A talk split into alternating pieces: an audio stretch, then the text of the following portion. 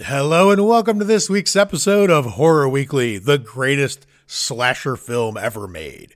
We asked more than half a million horror fans online what the best slasher film of all time is, and we're here with their answers and ours. And I'm really excited about this episode because my affection for the slasher subgenre has done nothing but grow over time, which kind of surprises me because I mean, some subgenres I got a little tired of. Maybe I've returned to them, but like, you know, found footage. Um, it, it, I, I'm a big fan of some found footage things. I like Blair Witch Project a lot more than probably a lot of you listening. Um, I love Troll Hunter. I love Lake Mungo. But the thing is, I can feel the strain now of directors trying to figure out a way to make uh, that genre new or find a twist on it eh, or a way to reformat it.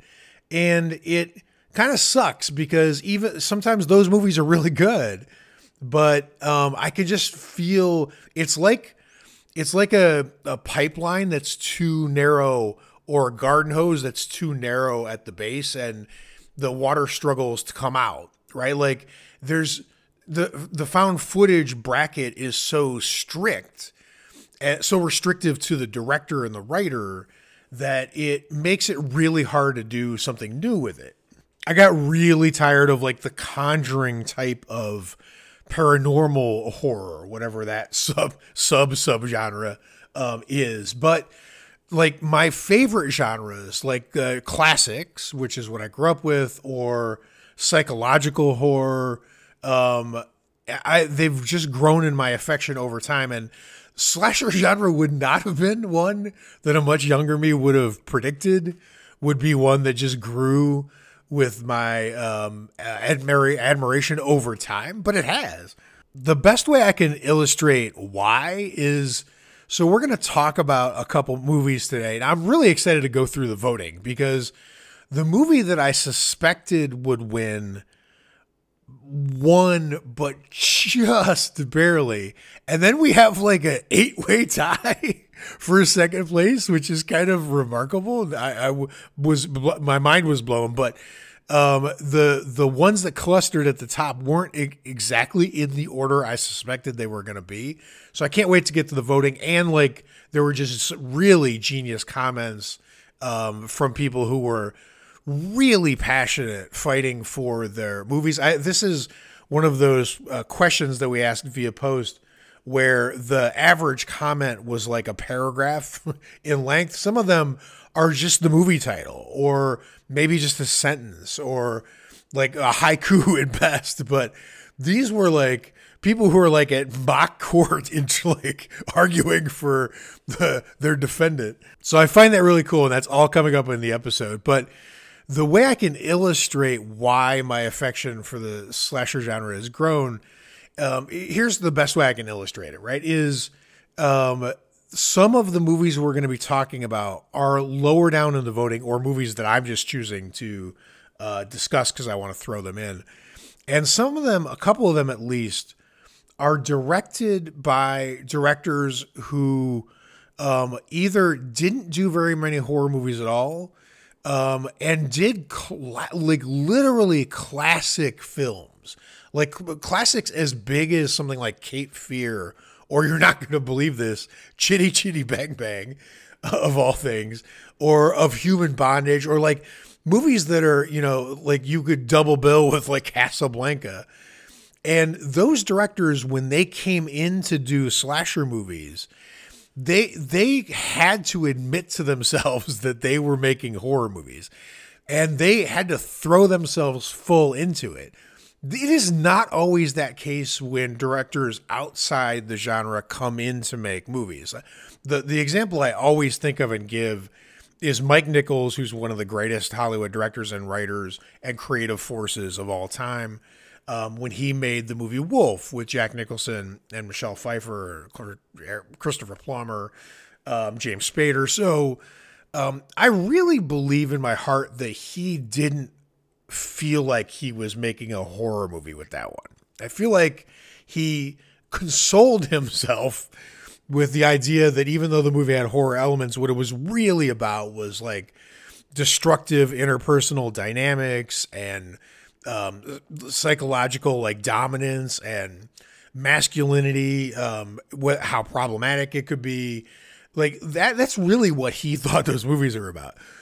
And you can trick yourself when you're making like a, who knows if Jonathan Demme thought he was making a horror movie with Silence of the Lambs or Steven Spielberg thought he was making a horror movie with Jaws. Um, but when you're making a slasher film, you absolutely cannot hide the fact that you're making a slasher film. You're all in at that point. And I think that's one of the things that makes the subgenre really special. So, to get ready for this episode, besides watching a lot of my favorite films and reading through all the comments and the voting, um, I also read some really spectacular books. Um, one of them is called Going to Pieces The Rise and Fall of the Slasher Film, 1978 to 1986 by Adam Rockoff, and I cannot possibly recommend this book more. It's super fucking smart, but it's also a book for horror fans. Like you, this isn't like a cinema book. It is that, but it's not exclusively that. So definitely check the book out. But the the chapter one of that book is titled "What is a slasher film?" and Adam Rockoff tells a really funny story about telling a gentleman named John Dunning, who was the producer of My Bloody Valentine and Happy Birthday to Me, that he was writing a book about slasher films, and his response shocked the writer when uh, the, when John Dunning said, "What's a slasher film?" I mean, when you're the producer of two legendary slasher films and you can't define it, that means I'm in trouble right off the jump on this topic because I had to define it to talk about it. So um, I'm just gonna. I'm not. He he gives in the Going to Pieces book a really elaborate, like five point definition, which is really smart of what truly makes a slasher film. But I'm not gonna go through all that because you're either going to agree or disagree when I talk about the films I'm going to talk about, or we go through the votes of what you know thousands of people who are responding to these posts on our various social media were voting for whether they, were talking about actual slasher films. Um, a book is something you kind of talk to your friends, do research, and then put out into the world. A podcast is, at least the way I'm doing the podcast, is a lot more interactive. We're all kind of doing this podcast together. Is why most of the time the episodes are about questions I've asked to the Horror Weekly community. So um, this is more real time. So you're either going to agree that these are slasher films or not. It's like that famous definition that the Supreme Court said about pornography. We can't define it, but we know it when we see it. You're going to know it's a slasher film or not in your heart when we when I name the titles. So I'm going to dispense with the definition. The one thing I do want to delineate though before we jump into the movies themselves is there was one big question that I asked. Um, it was a sub comment on the the the post, and it was: Are we considering Giallo films as slashers for the purposes of this vote? And it was not unanimous. I'd say it was like 70 30 or like 65 35. But I'm going to abide by what the community said to not consider Giallo films uh, as slashers for the purpose of this. And I'm a little torn on it because Giallo are, uh, you know, in a lot of respects, at least before I recorded this episode, like some of my favorite slashers. But um, there were convincing arguments to me that it should be considered a separate thing. And on top of that, I, I love it as its own subgenre. I don't want to like absorb it into the slasher genre and make Giallo like a under its umbrella. It deserves to be its own thing because it's a there. There's are like really beautiful, really creative, really intriguing and mysterious films um, in their own right, and so they deserve their own strand. So uh, you may agree or dis- disagree with that. That's fine, but I'm not going to be including um, Giallo films in uh, the voting or in the films I uh, uh, put on my own list. And maybe because of that, I'll just do an entire separate episode with the help of you all um, on uh, those films themselves because oh my god, Deep Red, Bay of Blood. I mean, I, I, Blood and Black Lace. It makes me so sad. Uh, Twitch of the Death Nerve to not be talking about these films. Now we'll work our way up to the movies that got the most votes, but before we get there, part of the fun of doing a poll like this or or doing lists like these is there's so I think of them in tiers. There's the very top tier uh, movies; those are the usual suspects that you'd suspect up there for the most part. But then there's a uh, a next tier. Uh, well, there's the next tier of movies that don't quite make the top tier, to be to be honest. And then, which in this case was cluttered with a, a lot of franchise films and sequels, and that makes sense. But then there's a tier right behind that of movies that I was shocked got as much as support as they did and got as many mentions as they did um, that I truly did not expect. And there was one gem in there that I did not, I hadn't hadn't seen, so I watched it before this episode, and I am in love. So let's knock out the tier of surprising movies first. So the biggest surprise in the voting to me was how many votes Happy Death Day got. Blew my mind. Didn't expect it to even come up at all. And I'm also kind of amazed that Final Girls didn't come up, didn't get a single vote, at least from all the scrolling that I did through the responses, considering I consider those movies about equal, at least in their impact. I think Happy Death Day is just a more solid, less flawed movie overall than Final Girls, but I think Final Girls kind of has a unique place in modern slashers and how many emotions it evokes compared to how a lot of slashers are just kill fests and you, when you walk out of the theater you're just like ooh that was cool but never feel an emotion for any of the characters because they're two-dimensional or just there to be slaughtered. Now i noticed the movie just before dawn got a surprising number of votes. Not nearly enough to put it anywhere near the top but like noticeably more than a lot of the movies that I would consider a little bit more obscure. And somehow I had never seen it. So this is the movie I fell in love with. It's from 1981. It's directed by Jeff Lieberman. Um, it stars George Kennedy and Chris Lemmon, among a bunch of people. Um, and the synopsis line for it is five young people venture into the backwoods of Oregon to claim a property and find themselves being stalked by a hulking, machete wielding psychopath. Now, I can't quite vote for this as the greatest slasher film ever made, but goddamn, is it close. It, and it is one of my new favorites.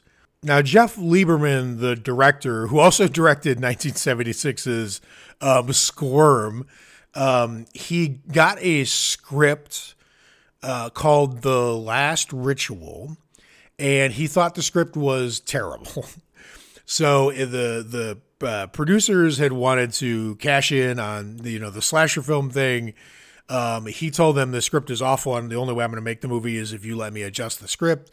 There was like they were like, as long as you keep it a slasher film, um, it's in. I mean, the original movie script called for like some kind of uh, like mass snake attack or something weird.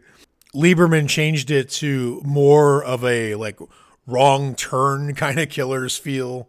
And the movie is absolutely gorgeous. And it gave me a weird Twin Peaks feel in parts, but holding on to that slasher core. Not nearly as like quirky or uh, uh, uh, ephemeral as Twin Peaks could be.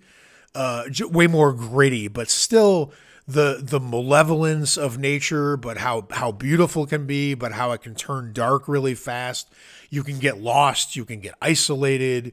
Um, you can get separated from your friends. The the there's a great a couple sequences in this movie where a high suspended rope bridge plays a key part to the fate of some of the characters. It's suspended over these falls that look. I mean, Twin Peaks. Like when you think about the credits, those roaring waterfalls is one of the first things you think of. You got that here, except for in this case um, someone's going to fall, get sucked into these falls, and basically get beaten to death uh, over some time over some rocks, um, which is just a brutal way to go. There's a skinny dipping scene, which is like super creepy, just as, if not more effective, as the opening of Evil Dead Rise, which was the best part of that movie. The taunting glee of the killers in this film, torturing the teenagers with their own cameras and their own whistles, taking like snuff photographs of the murders while they're while they're happening, um, blowing the panic rescue whistles to emphasize to the victims that n- not only is no one coming, but we, the killers, find your little defense system hilarious. Just absolutely remarkable. And um, Deborah Benson, who plays Constance, who's essentially the final girl of this, she was there was there was a scene where she was just kind of in shock from how bad things were going. This is like a innocent like it's think of the the trip they're going on. They're going like on a high hiking camping trip and it's basically playing out the way the descent plays out except for not in caves. It's like way up at elevation, but it's the same vibe where they're there to just have fun, but active fun, not like just hang out at a summer camp like Friday the 13th style, but like like really like rough it in nature and find beautiful spots and and explore just really energetic active stuff. And they think they can take on anything. They of course typical horror movie fashion ignore every warning they get from every character they come across. Um, and they they really think they have nature by the balls and then all of a sudden it all flips on them and um, Constance is sitting at a campfire in shock and looking just beaten, looking like she could barely, like if someone came around uh, from behind the trees to come kill her, that she might just accept it. And she has this really haunted look on her face where she's staring into the fire. And it reminded me so much of Sheryl Lee, the actor who played um, Laura Palmer, um, especially with all the trees and all the nature behind her.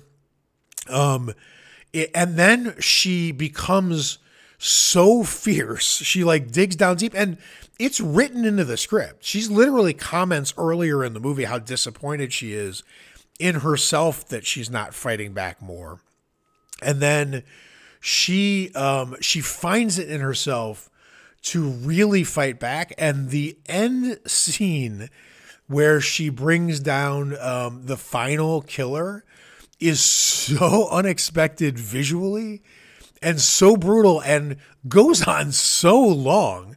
And at at the end, as she vanquishes the killer, the way she's standing over him and the way it's shot is so epic. It looks like it could be like the slasher movie version of that famous like photograph from Iwo Jima where the soldiers are raising the flag. If I think of one image that would represent to me like characters overcoming successfully slasher villains. This might be the one image burned into my retinas for all time.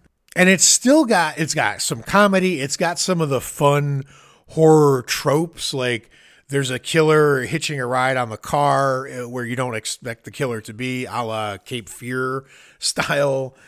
It's got the thing where they bring in the one most famous actor of all and he's there to literally do nothing for the vast majority of the movie except for say some lines collect the larger paycheck than anyone else, put his name on the thing, and then maybe do something at the very end of the film. Which in this case it's George Kennedy, but it's very uh, similar to like the the role Glenn Ford plays in um, Happy Birthday to Me. There's an amazing scene where one of the um, one of the teens uh, climbs up a tree to escape the killer, and the killer instead of throwing stuff up at her to try to kill her or trying to climb the tree after her, chops the tree down. which takes time, right? Like we cut to other scenes, we come back, he's still chopping the tree down. An amazing choice by Lieberman here. And honestly, there's some deep stuff. There's a remarkable scene where Constance and um, Jonathan are you know, standing in a stream. They're they're making out. The the falls are above, feeding into you know where they're standing in like a calmer area of the water, and it's like the perfect moment. It's it's why you go on a trip like this to um, fall in love, to have fun, to connect with someone, to feel a little wild. And they're, they're just they're making out, and then the body of their friend comes flopping down the rapids and just lands on them while they're kissing. And it forget the rest of the film, right? You would just be scarred for life to, to have the, this beautiful moment ruined by the the corpse of your friend ramming into you like some kind of random log coming down the stream. And that Constance, who by miles the best character in the movie, the the manner in which she kills the the the villain in the end, I had to even like think to myself, what actually killed him? Like, what are they going to put on the autopsy report? That is something you would never think to yourself during a slasher film. I mean, someone gets beheaded or stabbed multiple times to death. Um, or in the case of Scream, stabbed a million times, or the new Screams, stabbed a million times and don't die, they don't have an autopsy report. But whatever, you, you always know. And in this case, I think she actually suffocates the villain to death. But I'm not entirely sure. You'll have to see the ending, or if you've seen the movie, you can message me and give me your theory on what actually killed the villain. But the fact that I even had to think about it is fucking amazing. So I just did not expect nearly as much greatness from this film as I got. Um, is it the greatest slasher film ever made? Not quite, but man, did it come way closer than I would have suspected. Now, I'm going to make a lot of you mad here, I suspect, and I apologize in advance, but I'm going to unironically fight for the greatness of the film I Know What You Did last summer. Um, I mentioned I'd read some books getting ready for this podcast. There's an amazing um, book by Alexandra West called, uh, I think it's called the 1990s Teen Horror Cycle um, she has an entire chapter on I Know What You Did and I Still Know What You Did. And let me tell you something I've read a lot of nonfiction and critical essays about horror movies, about the greatest ones, about possession or Frankenstein or cat people or martyrs or whatever. And I haven't had, I, I've, I've had equal amount of fun, but never more fun reading an actual chapter um, theorizing and describing a film as the one um, Alexandra West writes about. Um, I know what you did last summer, and just the the fact of that alone is kind of remarkable because again, I was surprised, wouldn't have suspected, it, even though I've always loved that movie. And um, you know, the thing is, it's taken so many hits and such ridicule and then run through the scary movie franchise ringer um, so much and then there's the kevin williamson of it all that it's just um, it seems like it just didn't survive that what what culture has put it through but i have a special theory about this and it's how it's tied to scream i don't think I think I Know What You Did made Scream even greater than it was over time. Or or you know, like polished the the jewel of the Scream franchise um, by its very existence. And I think the Scream franchise, especially the way it's kind of gone over time and turned out with the modern incarnations of it, has secretly made I Know What You Did last summer even well, it's shown as great as it might be as well. So hear me out on this. So it's an old time retro kind of slasher with no meta in it. And the meta monster that Scream unleashed on the horror genre in general and on itself ultimately is something that can get pretty tiresome. And I know what you did last summer. Kevin Williamson said in an interview to Fangoria magazine, he said, What I think makes it different from standard horror movies in the vein of like Halloween or Friday the 13th is it's not plot driven, it's character driven. Even though the horror the, there's horror elements of the killer stalking victims, it's a character oriented piece, is what he said. And it's funny that he mentioned Halloween in that because I think what he's saying is right about even some of the greatest slasher films ever made, which are very much plot driven. And if you're considering the plot as we, we're not spending time getting into the characters, we're getting Jason from A to B to be able to kill X, Y, and Z characters. And I know what you did last summer. The characters very much bring their doom upon themselves. They're almost collaborating with the killer. But the reason I think it's funny that Halloween was mentioned in there is he could have named a bunch of other horror classics. I think he's wrong about Halloween. I think John Carpenter is so economical and efficient a director in just very brief strokes with a couple words, with a little body language, with the right camera angle, we actually get to know the character of the people in the Halloween movie in a deeper sense than most slashers. It's just not as talky about it as Kevin Williamson is, which is probably why he doesn't notice it or didn't notice it then, which is why he made the mistake of naming Halloween one of the one of the exceptions of the great slashers um, in his example. I think Halloween is equally as character driven as I know what you did last summer. I think he's wrong about that. The only place he's right is I think John Carpenter is is doing multiple things at once, whereas Kevin Williamson, this was his goal. This was the the thing he was trying to do with this movie. And John Carpenter is just a greater horror figure ultimately as influential uh, and and interesting as Kevin Williamson has been over time for the genre. John Carpenter just is a, a, a, a like a supernova in comparison. One of the interesting things about I Know What You Did is that Lois Duncan, who wrote the original book that this was adapted uh, from, fucking hated this movie, hated this adaptation, said it was one of the most painful experiences of her life watching this movie. And, you know, it's such an old thing that people say all the time of, oh, the book's better than the movie. Oh my God. Every time I post about The Shining on the Horror Weekly pages, I'm inundated with comments of, uh, you know, it betrayed the book, blah, blah, blah. Um, and you know, it's fine. I respect if you feel that way. You know, I'm a huge reader, as you can tell from this podcast. Um, so uh, yeah, I mean, whatever. But um, I do like when it goes the other way and flips because I, I the changes had to happen. I mean, Lois Duncan's book, not a single character dies. You can't make a horror movie where no one dies. The fact that she expected a faithful adaptation is absurd.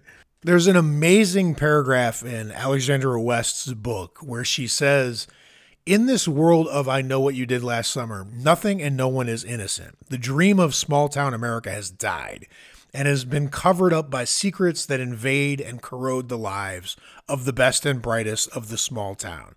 These teens know that one misdeed, one mistake, one accident is enough to end their lives and ambition, but make them famous to the 24 hours news cycle.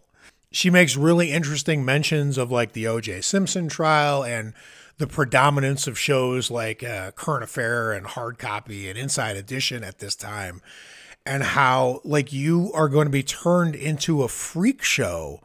You're going to be Dr. Phil'd to the public and and it's going to mar the rest of your life if you admit the bad things you do or the mistakes you make. And she says something interesting like you're trying not to, instead of trying to escape the monster in like a lot of horror movies, you're trying to avoid the monster feeding you to an even bigger monster. And the alternative is, and this is, you know, shown through the whole movie, that you're just gonna have like the most basic dreams fulfilled, right? You're gonna, you're gonna, um, be the quarterback for the Steelers, I mean, Cowboys, or you're going to be on the show Guiding Light um, as an actress and you're going to elope to like the most basic places, like they say in that one scene. Um, and they're interchangeable, right? The Europe, the Caymans, who cares, right? As long as it's like Instagrammable. And I don't mean like, I know Instagram wasn't a thing that time, but like that version of it. So it's either be shallow and live or be haunted uh, and survive, but be, feel like drained and beaten down, um, or die. But it's ultimately the dance that I Know What You Did does with Scream the fact that in I Know What You Did, Kevin Williamson is paying like homage to the slashers that he loved when he was a kid or a young man when he was growing up and he wanted that feel without the trappings of the meta tongue-in-cheek um, wink at the audience kind of feel. He wanted to be straight ahead. Like like it was built in in the old times in the great times of of the slasher film. And you know as great as scream is um the it's the two movies it's like north pole south pole. Like the earth doesn't can't exist function in a healthy way without both poles and to me i really feel like everyone has or not everyone but like most people i suppose have lost sight of the fact that kevin williamson who's one of the greatest practitioners of the slasher film to ever exist um, really set up a dynamic of these two poles and I know what you did became a joke to a lot of people, as far as I can tell. And Scream became a legend. And I think if we bring them back into alignment, they both become greater for it. You probably think I'm fucking crazy. I'm going to end up with a bunch of one star reviews for the podcast um, for this because it sounds I, I insane, I suppose. But uh, again, unironically, uh, although I don't think it's perfect or the greatest slasher film ever made, uh, I think I Know What You Did last summer uh, deserves uh, a lot more um, recognition than it seems to be getting in the current times. Now that I've aggravated everyone, I'm sure I I might as well double down and go all in on one of my slasher movie obsessions. The last movie I'm going to talk about before we get to the top tier movies and the voting, which is 1981's Night School, directed by Ken Hughes and starring Rachel Ward. Um, anyone who follows the page or listened to the podcast from the beginning probably knows that I'm obsessed with this movie. It looks so much bigger budget than it should. And it's such a unique um, kind of film in the slasher genre. In so from a, a, bunch of angles, as far as I'm concerned, and I, it's like one of the most rewatchable slashers um, I've ever encountered. I don't don't know why. I don't know why this movie hypnotizes me um, so much, but because Ken Hughes is, I mean. So, if you've ever seen the movie The Shootist, the John Wayne movie, the plot of that movie is it's an aging gunfire fighter who's dying of cancer, and he doesn't want to die in bed. He wants to die on his feet. So he challenges all the great gunfighters in the land to a shootout, but he doesn't tell all of the he doesn't tell any of them that he's inviting the other ones. He's making sure he's outnumbered. They're all coming there to kill him. He's only one of him because he wants to die. But when the time comes, his reflexes, his instincts, he can't help himself. He Doc Hollidays everybody um, and kills them all because he's just the best. Ken Hughes is just this legendary English director who made movies like Of Human Bondage, Casino Royale, the the, the biopic Cromwell, um, and Shitty Chitty Bang Bang of all things. And then he's brought in at the end of his career for his very last film to make a slasher. And this old dog has a few new tricks up his sleeve he pulls off one of the un- most unique slashers I've ever seen. Um, surprisingly gory in parts, incredibly inventive and creative kills, great sequences where you know the thing in slasher movies where you go around and you find all your friends' bodies or you find the bodies. There's an incredible sequence in this movie where someone gets de- I mean everyone's getting decapitated. That's the plot. That's what the killer's MO is. But um, where a killer um, decapitates a woman in a restaurant, and then the killer vanishes, and then the workers of the restaurant come in the next day to open up, and they see the restaurant's a little smashed up, and then customers start coming in. And you're just like, when's this head gonna pop up? Or when's the headless body gonna pop up? And the movie tortures you sadistically for like three minutes of trying to guess, like, there's a pot of the big boiling pot of soup on the stove. Is the head in there? They start bringing the soup out to customers. Are they going to be like seeing eyeballs in their soup? There's like sinks filled with water. The the dishwashers like are reaching their hands in. Like is the head in there? like and the movie the the sheer evil glee that Ken Hughes of all people, this beloved children's film director, takes in um, torturing us. Uh, extending out when is this reveal going to happen and how gross is it going to be it's just so shocking and so fun. Now, this movie was written by Ruth Avergon, and it was, you know, it's 1981, so everyone's trying to cash in on the post Halloween thing. And there was this vague idea they came up with, which they called like someone running around Boston and decapitating people. But Avergon wasn't satisfied with that for just the premise of the picture. She wanted to make something a little bit more um, interesting. She's a she was a trained pianist. She was a sketch comedy writer. Um, she worked on the Boston Film Board. Um, and she did some research on headhunters from Papua New Guinea, worked that into the, the basic idea for the script, and came up with this remarkable film. It's got incredible atmosphere. The opening sequence is so bizarre and captivating. The kill, the manner of the kill is so visually interesting, absolutely unforgettable. It's one of those things where um, I didn't see this as a kid, but if I had, you could have asked me like 40 years later, what's the one movie that starts out with like the merry-go-round kill? And I'd be like, oh, Night School the filmmakers knew they had a astounding um, location in Beacon Hill, and they really used the film to uh, exhibit the the environment for the characters um, in just like a incredible way. It's atmospheric in the way that Hammer films are atmospheric, but it's like American Hammer atmosphere. And I think I've said this before at some point about this movie, but um, without giving everything away about it.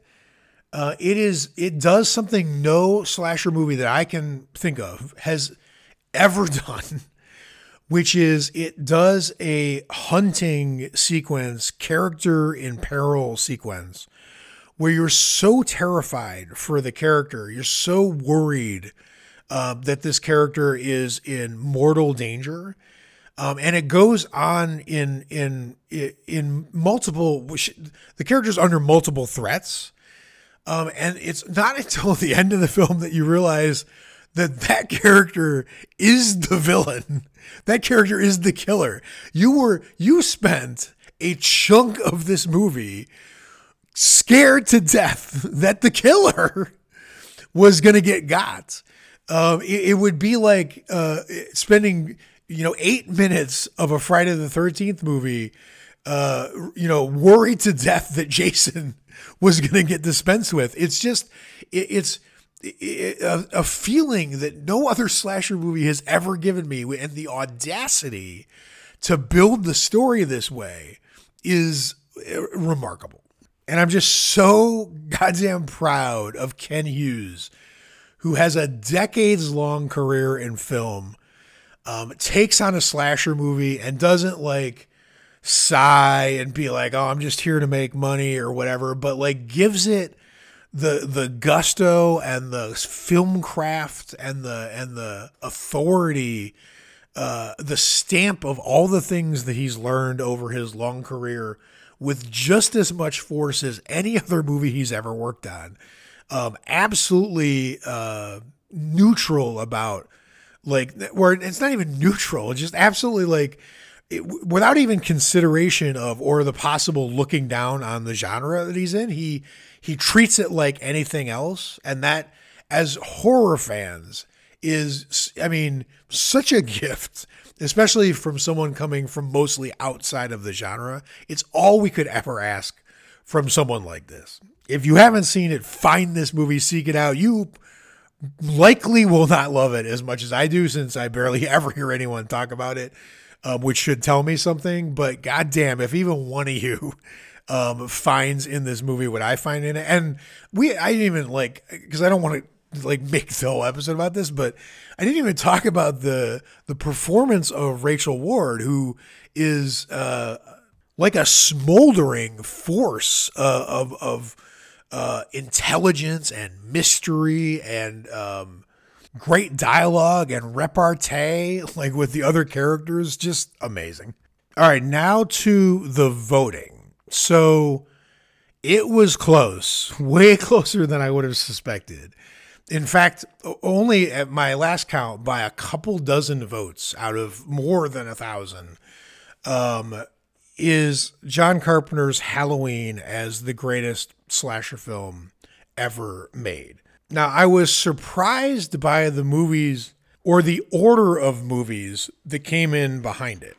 I was surprised on the plus side by the support, heavy support behind Texas Chainsaw Massacre and Scream, who were basically in the two and three position, and kind of the lesser ish support for Nightmare on Elm Street, which got a lot of votes, but um, not enough to push into the top. It was basically tied with Psycho um, around the five six position. And I think most remarkable to me was the fact that in basically fourth place or third, depending on how we're doing the ties, is the original Friday the 13th. And that, when I asked single greatest film, so it'd be different if we were talking about greatest slasher franchises, right?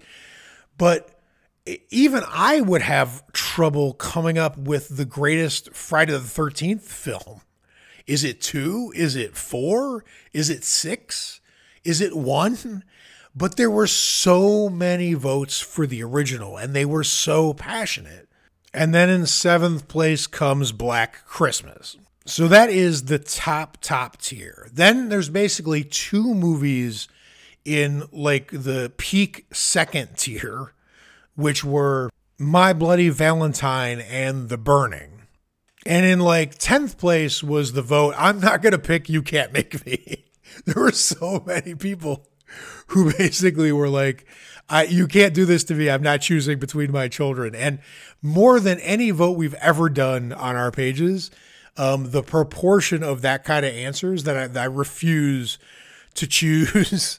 Um, this is the highest ratio of that, which I just, again, is a testament to how um, uh, passionate people are about this subgenre and about how nostalgic and emotional slasher movies can be for a certain kind of horror fan. There were just great comments um, sprinkled throughout here. Let me start with people from the subscriber group, our small and mighty um, direct support horror weekly community. If you want to join, I'll put the link uh, in the show notes. It's two ninety nine a month. That's it. You come into the group, you participate or lurk. Doesn't matter. Um, you're just supporting this podcast. Go. You can leave at any time. As soon as you leave, everything's canceled. You don't have to do anything but but leave. Like put a button and exit. Um, so you can come in. Uh, you can directly talk to me. Give suggestions for podcast episodes. Um, talk to the other incredibly smart people in the community who are helping me build this thing from the ground floor. But Tracy V, subscriber, thank you for supporting, um, said in a comment, I have to go with Halloween 1978. It's the reason I am the horror fan I am today.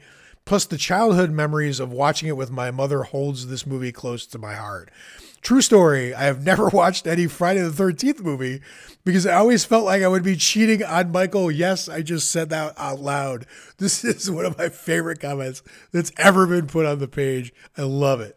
I'm going to break my own rule here because uh, he's a subscriber, first of all.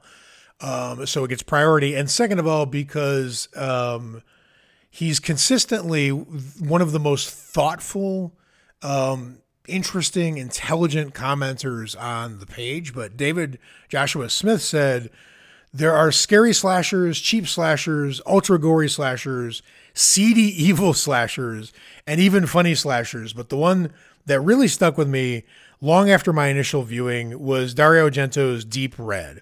Infused with a classical painterly eye, Hitchcockian plotting and flawed hero, a menacing atmosphere, gory, wince-inducing deaths, an infection, infectious goblin soundtrack, and Argento's trademark style. Nobody ever forgets that automaton. It's my personal favorite slasher and my vote for the greatest slasher ever made. If you ever want to do a, a, joint podcast episode with me, um, message me on the page and, and let me know. I'll figure the tech out for it because God damn, are you good? And the, the, you know, I wasn't going to talk about Giallo movies, but this comment was just forced its way into the conversation by how perceptive it is. Now, let me tell you, um, from the voting, it didn't get quite enough. Um, I think it was in the top ten. I'd have to recheck my list, but it's if it's in the top ten, it's like nine or eight. Um, is Candyman, and I honestly think if I had to go outside of all of your top votes, if I had to get out of the Halloween, Friday the 13th, Scream, Elm Street bracket, and pick a movie that I legitimately, to my heart, believe is the greatest slasher movie ever made um, for real, not favorite, not like most rewatchable, like in a lot of the arguments I've been making, but just um, in terms of every way that you could judge a film, in terms of the elements that make it up as a recipe, um, its legacy, its influence, its true value um, in terms of how scary it. I don't know how scary it is to, you know, like a 18 year old today. Like time passes by everything. I mean, Frankenstein in the 30s was making audiences pass out in their seats. But Candyman got just shy of 100 votes. Very respectable. Um, I didn't see any kind of comment that that really fleshed out. I could have missed. I mean, I, I, I have to do a lot of reading getting ready for these um, and juggle other stuff uh, too. Um, so if you want me to have more time to do this with you all and you can join the supporter page, um, every new supporter buys me a few extra minutes a week to devote to this, but um, Candyman, you know, I you all know what it is. I don't I don't want to make a convoluted argument for it. I just my gut tells me that it's uh, the movie along like along with Nightmare on Elm Street, which really um, took the slasher genre sideways in the most interesting and kind of special way um, and so there's the straight ahead Friday the 13th, Halloween, Texas Chainsaw Massacre kind of slasher. And then there's what I think of as a little bit of the more creative kind of slasher, um, where it's not. I don't know how to explain it. I mean, it's what I'm supposed to be doing here is explaining things, and I just find words fail me. I just think Candyman um, is was for a while because I asked everyone I came across. I might have told this story. I'm, I'm sure I've told the story um, on, the, on maybe a live stream for the page, maybe in a podcast episode itself. But I've spent my entire life asking people, "What's the single scariest movie you've ever seen?" Just people I know, people in conversation, people I've worked with or friends, um, and uh, it's uh, the answer. F- you know, went different by generations, right? Like older people were saying Psycho and the Birds uh, or old relative older people to the time.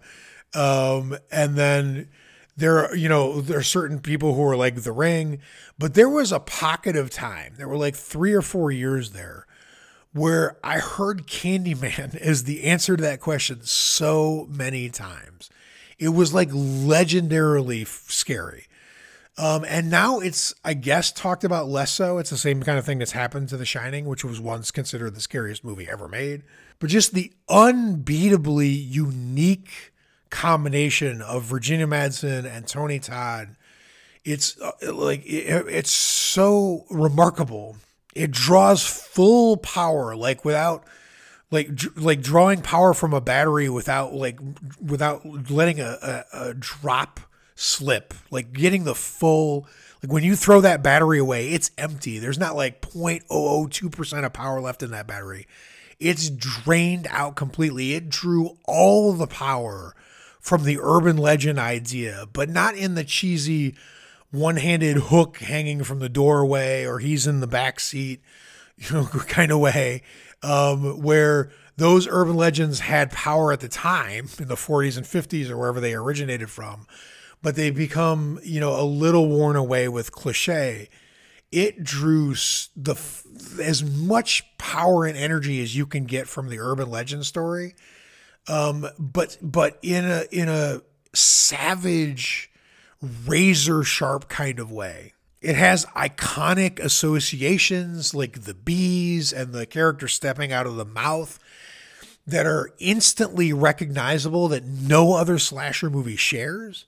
And let's face it, it's really difficult to end a movie. I mean, it's harder with sequels because they seem to drop the ball on this so often, but even the great, like Nightmare on Elm Street is one of the greatest slasher movies ever made.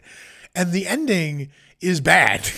I mean, bad's a relative word, but the, the mom being sucked through the door is a mistake as far as I'm concerned. The car thing is fine. That part is, is cool, but, um, it's, it's a it's a wrong step. It's like you're you're doing that free solo thing and you miss a foothold or a handhold and you're hanging there by one hand and you recover. I mean, it's a classic. It's one of the greatest slasher movies ever made, like I said.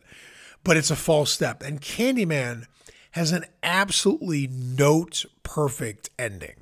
It's got one of the greatest scores of all time. So I think after digging through all your votes and comments, after reading the books I read, after watching the movies I watched, and I, you know, I just don't have time to cover. Like, there's so many slashers.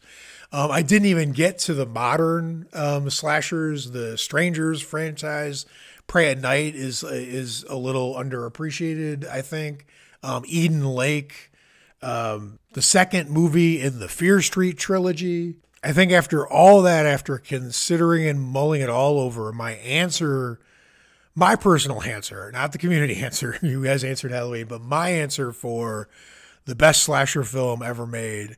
Um, oh, and I didn't mention Peeping Tom, which I didn't truly consider a slasher, but maybe I'm just wrong on that. Uh, if it is, it's definitely uh, in the conversation up there because I think it's just a a touch better than Black Christmas. Um, and like I'm very sympathetic to the fact that one of the greatest directors in the history of cinema, Michael Powell, Michael Powell destroyed his entire career for all time by making that movie. That kind of sacrifice, that kind of like immolating yourself, like throwing yourself off the cliff onto the midsummer rocks for the sake of your art kind of move that he made with Peeping Tom uh, means that he should be considered but after all that, I think my answers for the greatest slasher film of all time are either Halloween or Candyman, or if you could somehow impossibly combine them, like in a quantum computing kind of way, into one film, Scream and I Know What You Did Last Summer, those would be my three answers for the greatest slasher films of all time. With just so much magnificence behind them, it hurts my heart not to be saying Texas Chainsaw Massacre. But this was just such a fun and interesting episode for me. Thank you to everyone who commented. Like, there were comments, I, I, I found one from Melissa Ellis who kind of summed up the, the, the, the tone of this conversation or how it went in a way that was just um, emotionally richer than you would ever suspect for a subgenre considered by the the normie world um, as as trash or sleaze or um, not worth the time to spend any um, intelligent thought on. She said, I'm a Halloween girl, so I naturally want to throw my support in that direction. But I feel like it was so much more than just a slasher. I honestly find my heart being tugged toward Friday the 13th with this the OG 246. I actually love the 2009 version, but choosing from those as the best is difficult because they each have their strengths and weaknesses in the deciding factor. I mean, you all put more hearts and more smarts into your voting on this than most people do in, in their voting for fucking president. And honestly, I could rerun this poll two years from now when a whole different crop of people have joined the community. Hopefully, none of you have left. Um, but the mix gets a little different, or I rewatch it and just think about it a different way. And two years from now, we all pick Psycho. Who knows? That's part of the fun of it. But you all are amazing. You made the conversation so interesting. It was a pleasure to do. Um, as I mentioned, because I uh, Facebook's um, price point they can set for to join the subscriber group, the lowest you can put it is two ninety nine. I wanted to set it at the lowest. Um, even if you come in and don't stay and you're just in there for a couple months because you want to give a little bit of support, um, I appreciate it. Um, we all appreciate it. It would make me able to find better ways to edit this and get a little more tech for it, make it a little less lo-fi than it because um, it has to come out week to week as I do- juggle different jobs on top of this.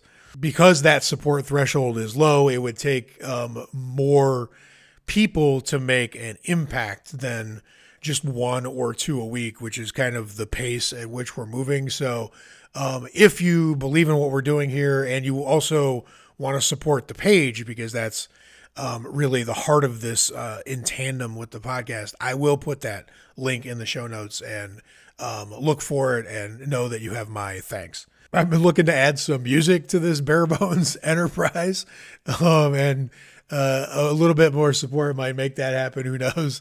So, anyway, thank you so much for listening. Uh, and again, for the comments and the votes. Uh, that's the only way this podcast exists. There you have it. Uh, we have slashed our way through an incredibly worthy, rich, interesting field of movies. Uh, let's do this again next week. Until Wednesday, have a great horror week.